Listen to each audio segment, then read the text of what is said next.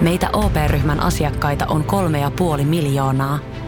Otetaan yhdessä tulevaisuus omiin käsiimme ja rakennetaan siitä parempi. Meillä on jotain yhteistä. OP-ryhmä.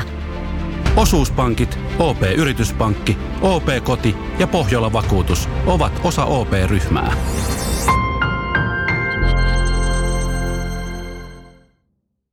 Ja sit mennään Kaukosen laidalle. Mut voidaan olla Andersista yhtä mieltä, että Matthew Barsal on, on tuo joukkueen franchise center ja sitä ki- kiistellään.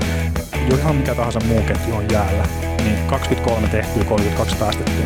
Tämä on Kaukosen laidalla NHL Podcast, joten otetaan seuraavaksi Askiin ohjelman juontajat Veli Kaukonen ja Niko Oksanen. No niin, ja lähdetään nyt keskiviikon kunniaksi sitten keskustelemaan vähän NHL parhaista hyökkäysketjuista ja sitten vastaillaan myös kuulijakysymyksiin. Ja tota, mä oon tälleen tylysti pistänyt nämä hyökkäysketjut paremmuusjärjestyksen ihan Natura Statrikista löytyvien tilastojen kautta. Ja se, mitä mä oon tehnyt sen, niin korsiprosentti, laukausprosentti, tehdyt maalit, päästöt maalit, maali odottama prosentti ja sitten vaaralliset laukausyritykset prosentti, niin ne on ne kuusi tilastoa, mitä mä oon käyttänyt tässä. Ja jos tuo ketju on ollut viiden tai niin kuin viiden parhaan joukossa, niin viiden parhaan joukossa se on, niin saa jo pisteitä, mutta paras joukkue saa viisi pistettä, tai paras ketju saa viisi pistettä, toiseksi paras ketju saa neljä pistettä, kolmeksi paras ketju saa kolme pistettä, neljänneksi paras ketju saa kaksi pistettä ja viidenneksi paras ketju saa yhden pisteen, ja maksimipisteet on 30 siis, mitä on pystynyt saamaan.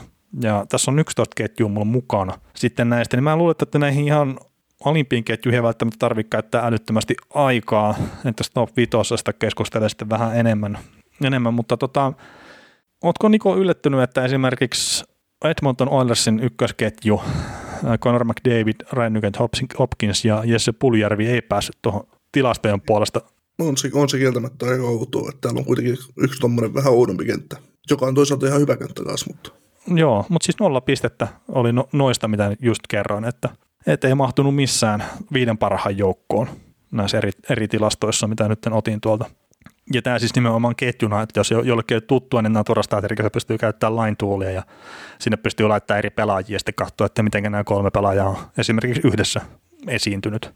Mutta mut tuossa tota, että esimerkiksi tehtyjä maaleja, yhdeksän kappaletta päästettyjä maaleja, 11, niin niinkin loistava pelaaja kuin Conor McDavid esimerkiksi on ja miten paljon on kehuttu sitä Jesse Pulliren pelaamista ja muuta, niin kokonaisuutena toi ketju on sitten pakkasella. Toki ää, siinä saattaa vähän se vaikuttaa sitten, että esimerkiksi tuon ketjun laukomisprosentti on aika huono. Että et semmoisessa ne olisi ollut sitten kärkiviisikossa, kun mä laitoin ne silleen, että et huono laukomisprosentti, niin se on sitten ykkönen, millä on huono ja näin. Mutta onko tuossa mitään muita ketjuja, mitä sä haluat nostaa esille? Tässä koko niinku listassa vai? No vai siis kannattaa toppi toisen ulkopuolelta ekana. No ei mulle kylmiltään tule mieleen mieleen tähän mitään, että sä oot tehnyt ansiokasta työtä tämän kanssa. Joo, täältä, no. löytyy, täältä löytyy mielenkiintoisia, mielenkiintoisia yhdistelmiä. no joo, joo. No, no siis sanotaan, että siellä 11 on tosiaan toi Nugget Hopkins, McDavid, Pullujärvi, 0 30 pistettä. Äh, siellä 10 on Los Angeles Kingsin Alex Iafallo, Antse Kopitar ja Dustin Brown ketju, ja se sai 2 kautta 10 pisteet, ja, ja, ja se nyt, mistä esimerkiksi Los Angeles Kingsinkin ketju sai sitten jopa kaksi pistettä, niin oli päästetyt maalit. Et niitä on vain neljä kappaletta ja, ja, ja siitä sitten sai sen pari pistettä sitten. Mut muuten mitä esimerkiksi Los Angeles Kingsin ketjusta, niin oman pää aloituksia vaan semmoinen 50 pinnaa, tai anteeksi, hyökkäyspääaloituksia vaan semmoinen 50 pinnaa, että nämä on suurin osa ketjusta on 60, sitten täällä on yksi esimerkiksi 70 pinnan hyökkäyspääaloituksiin, niin tämä on yksi näistä oikeista ykkösketjuista, mitkä myös tekee paljon offensiivista tulosta, niin jotka pelaa myös puolustuksen kautta jonkun verran. Mutta tota, sitten jos hypätään tuohon siellä yhdeksän, niin siinä on Toronton, no Toronton ykkösketju on vähän vaikea katsoa. Kerta Jack Hyman on se eniten pelannut pelaaja siinä Matthews ja Marnerin kanssa, mutta sitten kuitenkin siinä pelaa aika paljon muitakin, ja sen takia esimerkiksi tämä ketju on pelannut alle 200 minuuttia yhdessä, mikä voisi olla se yksi raja, että 200 minuuttia pitäisi olla minimissä yhdessä pelattu viidellä vastaan viittä aikaa. Mutta tämäkin kyseinen ketju niin ei sitten ihan älyttömästi pysty silleen noissa korsitilastoissa ja muissa toteuttaa. Et se, missä tämä on hyvä, niin tämä on tehnyt 14 maalia ja päästänyt kahdeksan, eli tehdyissä maaleissa ihan ok. Ja vaaralliset laukaukset yli 60, kolme prosenttisesti menee tälle ketjulle JNE. Tämä on tosi tehokas ollut laukumisprosentin suhteen, eli se oli 13, että sen voisi kuvitella myös tulevan alaspäin jossain kohtaa. Mutta sitten tota, siellä kahdeksan oli Pittsburghin ketju, Kentzer, Crosby, Rust. Ne sai kolme kautta 30 pistettä. Sitten tässä kohtaa itse asiassa tulee semmoinen ihan selkeä jako, että jos katsoo näitä ketjuja, että sitten Montreal Canadiensin, ei Montreal Canadiensin kuin toi Vegas Golden Knightsin ykkösketju. Max Pacioretti näin, näin tiukasti edelleenkin Montrealin itse sijoitan, että olen sitä Montrealin ykkösketjuksi laittamassa, mutta Vegas Golden Knightsin ykkösketju Max Pacioretti, Chandler Stevenson ja sitten Mark Stone niin sai 6 30 pistettä ja tähän nyt saattaa olla sitten tietenkin pieni yllätys, että minkä takia tämä Vegasin ketju tämän korkeammalla. Kerro lisää. Niin, no tämä Vegasin ketju esimerkiksi korsitilastossa oli vasta seitsemänneksi paras. Päästetyt maalit, siinä oli siellä kymmenen, ja ne on päästänyt kymmenen maalia, mutta on tehnyt 25, eli ne on tehnyt eniten maaleja, mutta ne on sitten myös päästänyt toisiksi eniten. Eli tässä on vähän semmoinen erikoinen jakauma, ja sitten vaaralliset laukaukset vaan 57 prosenttia esimerkiksi. Täällä oli paras laukausprosentti, melkein 15. Vegasin laukausprosentti, kun tämä ketju on ollut jäällä. Eli tämä varmaan vähän ylisuorittaa, tuo 25 tehtyä maalia, niin se voi olla vähän liikaa mm. tälle kyseiselle ketjulle. Mutta siis ihan siis semmoinen perusjuttu, että tämä ei ole niin eliitti porukka sitten kuitenkaan. Ei Korsin puolesta, ei vaarallisten maalipaikkojen puolesta, tai vaarallisten laukausten puolesta, ei maali odottamaan puolesta, 58,54 on esimerkiksi näillä. Täällä yli 60 monella ketjulla, melkein 70 parhaalla ketjulla, niin ei vaan riitä näissä tilastoissa. Sitten toki, jos mä lähtisin miettimään sitä, että, että haluanko mä nyt esimerkiksi Mark Stonein johtaman ketjun vai haluaisinko mä sitten Montreal Kennedysin ykkösketjun, niin mieluummin mä ottaisin se Mark Stonein johtaman ketju. Mm. Mutta tilastoissa se ei näy. Niin näissä tilastoissa. Niin näissä tilastoissa. Mutta tota, sitten niin kun mennään tuohon tuohon top pitoseen, niin Tampa Bay Lightningin kolmas ketju, Parkley Goodrow, Janni Kurt ja Blake Coleman, niin tämä sai 8 kautta 30 pistettä. Okei, nämä on pelannut alle 200 minuuttia yhdessä, eli tämä ei ole niin vertailukelpoinen se tilasto sitten, että nämä on 181 minuuttia pelattu yhdessä. Mutta yksi semmoinen merkittävä juttu, että kun näillä on korsit 56, laukausprosentit 59, JNE, mutta sitten vaaralliset laukausuyritykset 64 prosenttia, tämän ketjun hyväksi. Hyökkäyspää aloituksia 36 prosenttia. Tämä pelaa tosi puolustusvoittoista kiekkoa. Joo, ja siihen nähden kun miettii, että kun katsoo vaikka Johnny Gordon pelaamista, niin hän on ihan niin kuin eliittisentteri tähän aikaan. Mm, niin, niin kyllä. Ja tuohon rooliin etenkin. Ja pystyy tehoilemaan oikeastaan hyvin. Mm. Toki nyt kun tässä puhutaan, että esimerkiksi Tampan kolmosketjulla, että niillä on high danger chances for prosentti on 64,41. No mitä tämä meinaa käytännössä, niin niillä on 38 yritystä hyökkäyspäässä siitä vaaralliselta alueelta ja 21 sitten on omassa päässä vastustaja päässyt yrittää. Eli me puhutaan 59 laukauksesta tai laukaisuyrityksestä. Me kun heitellään tuonne 10 laukausta vaikka lisää vastustajaa, niin sitten on 50-50. Mm. että tota, kannattaa myös sitä välillä miettiä, että kun puhutaan noita erilaisia laukaisuprosentteja, etenkin sitten yksilöiden kohdalla, että sanotaan, että siinä on vaikka 60 pinnasesti. Ja te tuutte varmaan kuulleet tuossa, no nyt on lauantai-päivä, kun me äänitetään tätä, mutta Viasatin studiossa tulee taas tänäkin iltana se, että pelaaja X, sen laukaisut, tämä vaaralliset maalipaikat on 60 prosenttisesti. Mutta sitten jos sä menet katsoa ne lukemat, niin se saattaa olla kuusi laukausta sillä vaaralliselta maalipaikalta ja sitten neljä laukausta on vastustajajoukkueella. Mm. Niin se on just silleen vähän, että no onko tämä tilastollisesti oikeasti merkittävä. Mm. Niin sitten kun niitä on se 200, 200 laukaisua niin kuin puolisun toisin, niin sitten se pystyy saamaan jonkun, jonkun kuvan. No joo, siis 200 ja siis kaikki tuommoista, että mikä on oikeasti semmoinen lukema, millä pitää antaa jotain painoarvoa. Ja, ja, ja, ja itse asiassa vi, viimeisimmässä videokästissä niin just tuo Dimitri Filipovic sanoi, että eihän nämä NHL laukaisulukemat, kun ei ne pidä edes paikkaansa. niin sekin sitten, että okei, jos sulla on otos, mikä on vaikka 20 laukausta, jos siellä on vaikka kaksi laukausta liikaa laitettu kumpaan jompaan suuntaan, niin se tuhoaa sen tilaston luotettavuuden aika tehokkaasti. Mutta siis tämä nyt oli vaan vähän irrallinen tämmöinen juttu, mikä tuli mieleen noista. Tota, top 5, niin viidentenä mulla on New York Andersin ykkösketju, mikä ei valitettavasti enää tällä kaudella tule pelaamaan, sillä Andres Lee on koko loppukauden sivussa. Mutta Andres Lee, Matthew Barson, Jordan Eperle sai 11 30 pistettä. Ja tämä oli ainut ketju, millä oli yli 70 prosenttia hyökkäyspää aloituksia. Niin se varmaan näkyy noissa korsilukemissa ja kaikissa tämmöisissä. Et täällä on esimerkiksi nämä laukaukset vaarallisilta maalipaikoilta niin 70 prosenttisesti tälle ketjulle, mikä sitten jos katsoo nopeasti noin, että mitä se meinaa ihan käytännössä, niin tämän ketjun kohdalta niin se meinaa, meinaa siis sitä, että niillä on 62-26 noin laukaukset. Että siinä on melkein kuitenkin sitten se satakunta laukausta rupeaa olemaan. Tuossa kokonaisuudessa niin se on ehkä jollain tasolla semmoinen suuntaa antava. Mm. Mutta tota... no, mut, mut voidaan olla Andersista yhtä mieltä, että ba- Matthew Barsal on, on tuo joukkueen franchise centeri, että siitä ei tarvitse niinku ki- kiistellä enää. Ei tarvitse millään tavalla kiistellä siitä, että etteikö Barsal olisi se. Ja se, mitä siellä on tehty sitä työtä sen kanssa, että on sitä puolustusvelvoitetta lisätty ja halutaan, että se pelaa sen puolustuksen kautta myös, niin se on oikeasti hyvä juttu tuolle joukkueelle tulevaisuudessa. Ja se osittain näkyy myös ihan tuolla tulostelulla asti, eli tehdyt maalit 16, päästetyt maalit 8 tällä ketjulla. Että tuommoistahan se pitää ollakin sitten. Mm. Ja mä uskon, että Barsalle tulee etenkin sinne hyökkäyspäähän vaan paranee vielä. Vuosien saatossa. Mm. Nuori pelaaja kuitenkin nyt kyseessä. Niin, ja, ja sehän nyt on tietenkin tosiaan, että se Anders Lion tuosta sivussa, niin se, että miten se vaikuttaa sitten koko joukkueen pelaamiseen. Että se on se iso presence maali edestä pois nyt. Mutta tämä oli itse asiassa itselleni semmoinen yksi iso yllätys, että tuo Andersin ketju on noinkin kova sitten kuitenkin. Joo, mutta Bostoni. Joo, tämä top neljä ja Bostonin ketju pääsi, ne, siellä on neljä. Brad Marchand, Patrice Persolo, Patrice Bergeron ja sitten David Pasternak, niin 14 30 pistettä.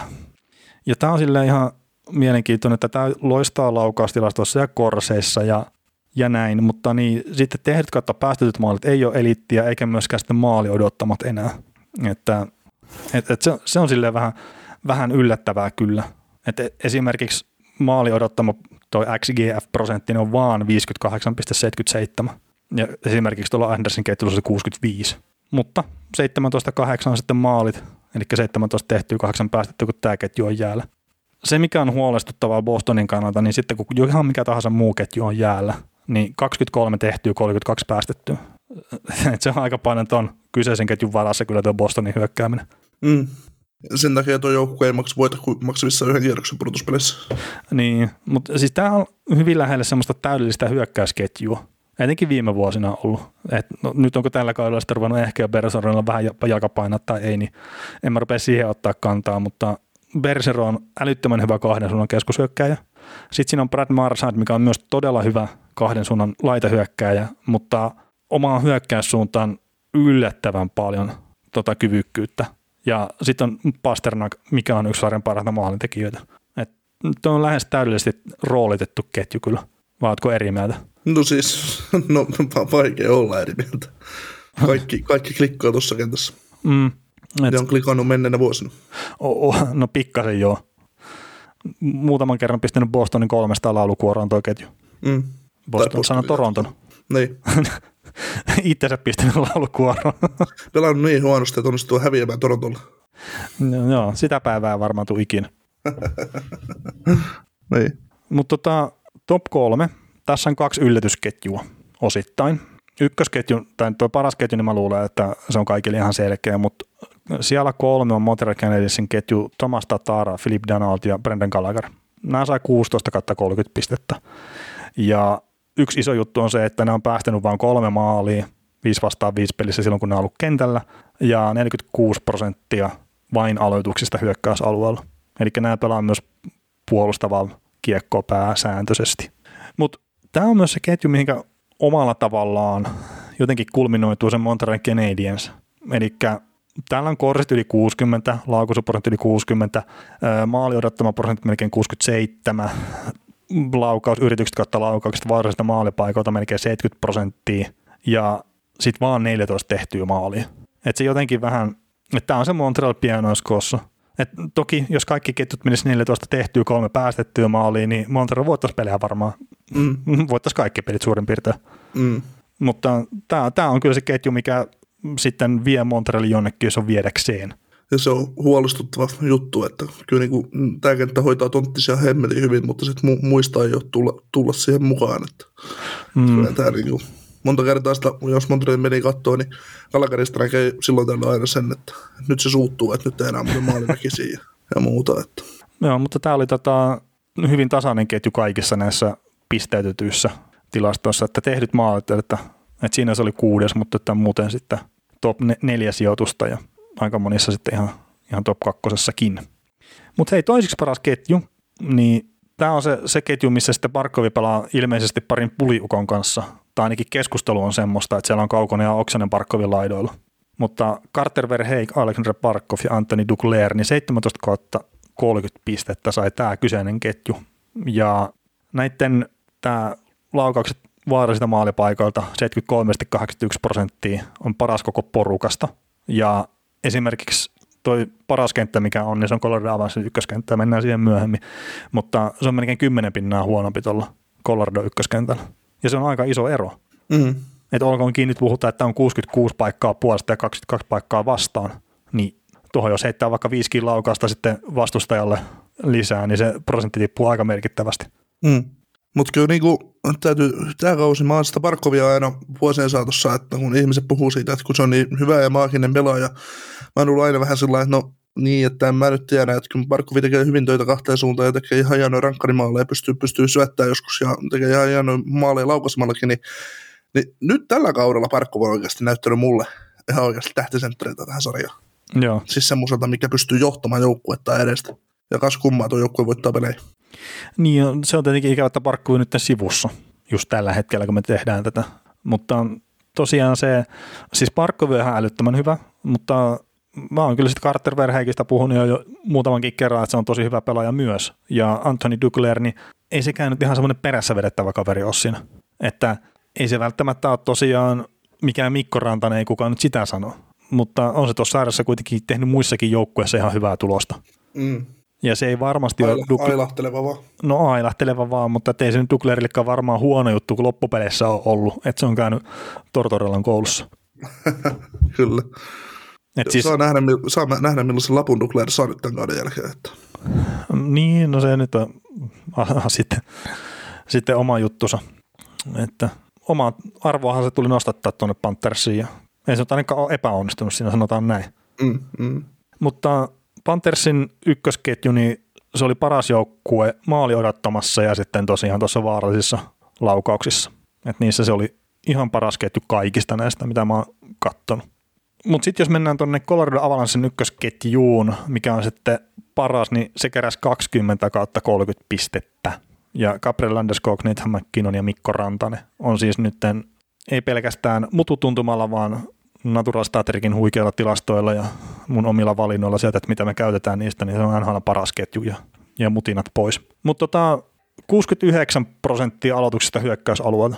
Laskeeko sun mielestä mitenkään tämän kyseisen joukkueen tai kentällisen arvoa? No siis tyhmähän sä oot, jos sä tätä pistää hyökkäysalueelta aloittaa. no toi on ihan hyvä pointti kyllä. Niin siis mit, mitä, mitä mitun merkitystä sillä on? Siis tää kenttä, tää, tästä kentästä saa parhaan irti silloin, kun se on hyökkäysalueella. Niin, ettei tarvikaan möyriä siellä omissa. No minkä takia? Niin, no, ei, mutta siis sä oot ihan oikeassa kyllä tuossa.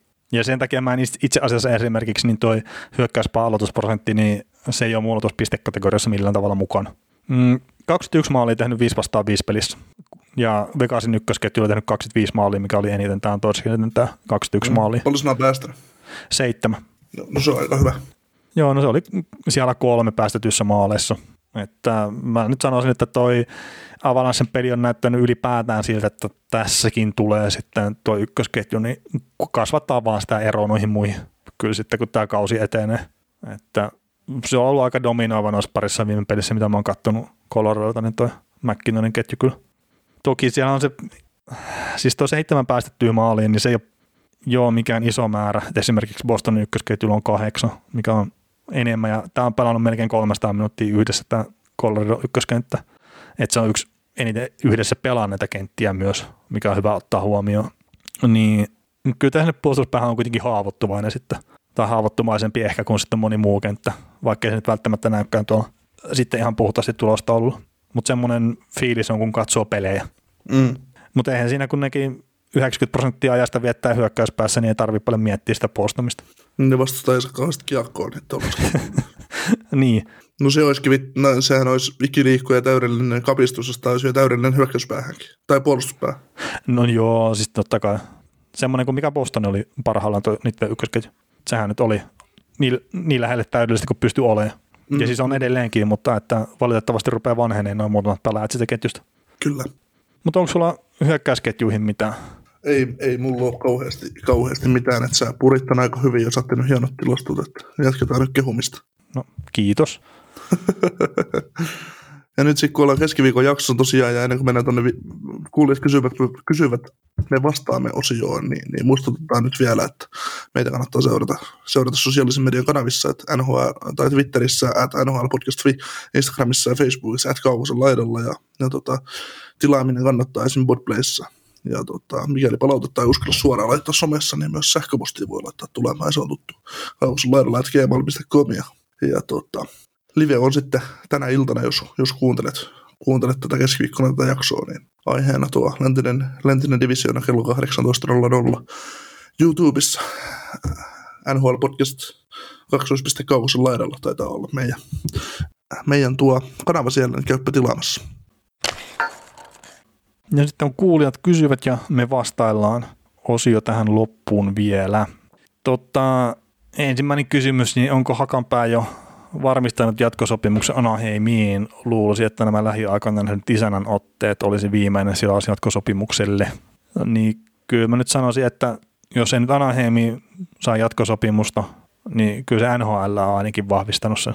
Että, että uskoisin, että var, niin varmasti pelaa NHL ensi kaudella, mutta siis mulla on vaan itsellä semmoinen fiilis, että Anaheim on organisaationa vähän kujalla välillä, että vaikka Hakanpää kannattaisi ehkä jopa pitää siellä, niin mä en ihmettelisi yhtään, vaikka ne päästä sen menee. Kerta onhan niillä junnuja. Mitäs mieltä Niko? No joo, siis kyllä se no, on ihan samalla kannalla sun kanssa NHL tulee jatkoa, että kyllä voisi jakaa päälle kaksi, kaksi vuotta ja miljoonan per kausi antaa. Hmm. Seitsemäs puolustaja, kuudes puolustaja. Niin kyllä, siis ei, ei tuossa Anaheimin organisaatiossa, niin ei siellä ole oikein mitään, mikä ottaisi hakanpään paikan. Ja sitten se on kuitenkin se, semmoinen puolustajatyyppi, mitä tuossa NHL ei ole enää ihan liikaa, että on niinku ihan pelkkä puolustuspään luuta. Mm. Mutta joo. Seuraava kysymys. Kun Buffalo on mitä on, niin miettiikö hän GM, ettei viitsi tehdä pelaajille sitä, että lähettää hänet Buffaloon. Saa olla aikamoinen, aikamoinen kusipää, jos se GM, GM tuntisi oman tunnon tuskia. Voin kertoa, että eivät mieti. Niin ja miksi miettisivät? Ei mitään merkitystä. Et kyllä se tota, saattahan se pelaajia ottaa päähän, että ne joutuu Buffaloon, mutta toisaalta onhan se niillekin myös näytön paikku. Että Mieti sitä sankaripelaajaa, joka menee Buffaloon ja nostaa sen sitä suosta, missä se on. Niin, en tiedä.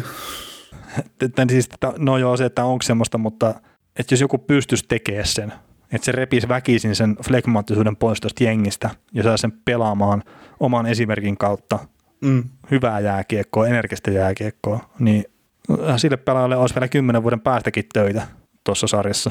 Mutta en, en mä usko, että GMillä on omatunnon tuskia siitä, että ne on saanut pelata aika hyvää palkkaa sitä, mitä ne tekee. Ja ja sopimukset määrittelee sitten monia asioita myös pelaajien kohdalla, että saako se siirtää jonnekin ja muuta. Ja näin, että Joo, no sitten aina mielenkiintoinen keskustelu, että pitäisikö puun takaa avojan taklaukset kieltää, vaikka ne, osuisi, vaikka ne eivät osuisi suoraan päähän. Mm, me ollaan joskus keskustellut tästä asiasta aikaisemmin. Sä olit silleen sitä mieltä, että ei, ei saa se vie jotain pois, mutta siis nehän tullaan kieltämään, se on ihan fakta. Että se, että missä kohtaa ne tullaan kieltämään, niin en usko, että vielä vuosia. Mm. Mutta vauhdit kasvaa niin älyttömiksi tuossa pelissä ja pelaajien luistelutaito ja nopeudet tosiaan kasvaa, niin jossain kohtaa ne tullaan kieltää. Ja sit se on ehkä se tähdellisempi kysymys, että, että on, onko nämä enää sitä pelaajan irrottamista kiekosta, mikä on se alkuperäinen taklauksen ajatus. Mm. Että just jos miettii esimerkiksi se öö, McCabe takas Patrick Lainetta silloin Laineen tulokaskaudella, niin okei, Laine veti sinne pää alhaalla ja kaikki tämmöiset, mutta et onko se semmoinen tarpeellinen taklaus? Mm. Mutta siinä, siinä on, mä oon näistä vojan taklauksista sitä mieltä, että jos, jos tota semmoista kielletään, niin sitten pelaajat voi mennä vittu pää, päämunissa tuolla. Että, että mä niin kuin, kyllä se täytyy olla, täytyy semmoinen mahdollisuus olla, että, että vastustaja näyttää kovuutta, että sä voit tosta vaan, noin vaan tulla että meidän alueelle. Että sehän siinä on, mutta eipä noita nyt kauheasti nähdä. No, niin, no ei niitä ole älyttömiä määriä. Ja sitten just tuo, että mm, osuu suoraan päähän, niin joo siis pelaajien terveys on siinä se on, mikä määrittelee ennen kaikkea tota. Mm. Ja se oli nä- näihin liittyen, niin ohimennen luin keskustelua ja, ja siinä oli just sitten, että, että jos joku NHL on tähtipelaaja, että sanotaan nyt vaikka Conor McDavid, että, että silti jos sammuu valot jossain tuommoisessa taklauksessa, niin siitä tulee muutoksia. Mm. Ja siis sehän on ikävää, että, että sitähän se melkein aina vaatii, että se ihan oikeasti kirkkaammalta huipulta joku vedetään vähän kyseenalaisella taklauksella sitten ulos. Ja sen jälkeen sitten ruvetaan vasta NHL toimistolla miettimään, että niin joo, totta, että tätä pelaajaa me ei pystytäkään korvaamaan, pitäisikö muuttaa sääntöjä. mutta joo, siis ei ole nyt ihan lähiaikana tapahtumassa tuon suhteen yhtään mitään, mutta mä oon aika varma siitä kyllä, että no jossain vaiheessa kielletään ihan vaan sen takia, että vauhdit kasvaa niin isoiksi. Ja sitten kun ne vauhdit kasvaa, niin törmäysvoimat on niin paljon isompia kuin mitä ne on ollut männä vuosina, että, että siinä vaan sitten sattuu ihan väkisin. Mm. Mikä on Taylor Hallin trade-arvo? Maanantai-jaksossa puhuttiin siitä, että kyllä se hullu on, joka tuosta sen ykkösen maksaa. niin vasta, joku vastaus oli siihen kysymykseen Twitterissä, että tota, pussillinen pähkinöitä. Niin, kumpi maksaa? Buffalo Haalin mukana vai joku toinen Buffalo? niin, no siis, kyllä nyt teillä oli sen kakkoskierroksen ainakin saa ehkä jopa sen kaksi kakkoskierrosta, mutta se, se on vaan nyt just ton Buffalon kanssa, niin se on vaikea, että, että kun ei se joukkue näytä oikein miltään, eikä ne pelaajat näytä siinä joukkueessa oikein miltään. Mm. Että ei Taylor Hall ole niin huono pelaaja kuin mitä se on ollut Buffalossa. Mm. Et toki ei se ole ikinä niin hyvä kuin mitä sitä on odotettukaan, tai mitä esimerkiksi se Hartkaus antoi olettaa, että mikä tämä kaveri on, mutta siis on se parempi pelaaja kuin mitä nyt on tällä kaudella nähty. Ja Joo.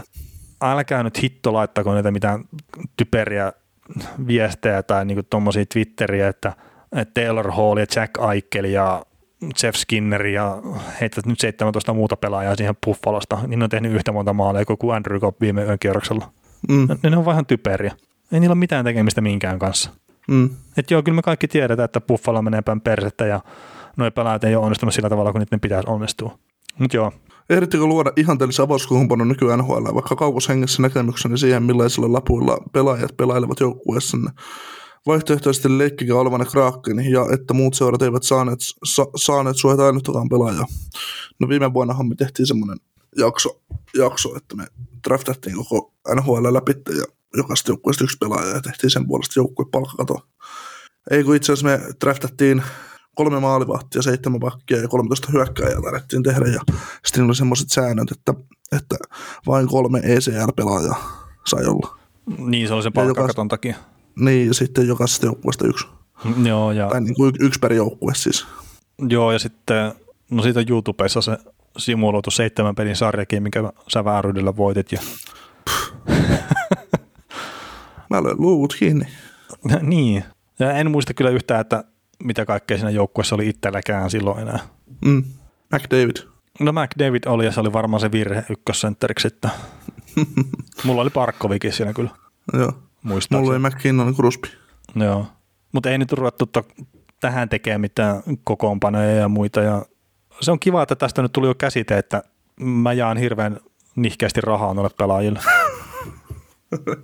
tai, tai etenkin sopimuspituuksia. Että en ole muuten hei ainut tämmöisiä NHL-juttuja tekevä taho, mikä on samaa mieltä siitä, että et ei pitäisi antaa välttämättä 6, 7, 8 vuotta ihan joka ikiselle pelaajalle. Että Mm. Esimerkiksi The, The Hockey Guy, mikä juttuja mä kuuntelen välillä, kun mä teen jonkunnäköisiä valmisteluita näihin podcasteihin, niin se on myös sanonut omissa pätkissään sitä, että, että pitäisi paljon enemmän antaa niitä vuoden, kahden, kolmen sopimuksia maksimissaan noille mm. ei niin tähtipelaajille. Ja sitten siinä kohtaa se rahamäärä ei ole enää niin merkityksellinen, kertaa sä pääset niistä nopeammin eroon. Joo. Mutta se on hienoa, että susta on tullut käsite. Niin. no en mä tiedä, onko se hienoa. Eh, No mitä hemmettä, me ei jaksoi kuunnella. Arvostetaan sitä, mitä sä sanot. No joo, se, se pelottaa ehkä vähän.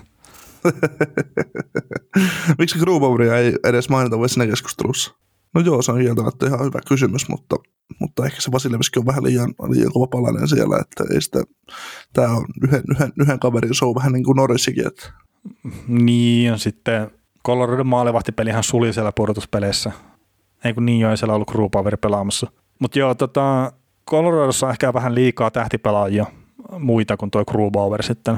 Et McKinnonit, Rantaset, Landeskogit ja sitten Kelmankari esimerkiksi puolustuksessa, niin, tai no miksei myös Bowen Byram alkaa näyttää muuten aika hyvältä puolustaa sieltä Coloradossa, niin sitten just se, että Grubaueria, niin osataanko sitä arvostaa sitä, mitä se tekee siellä maalilla.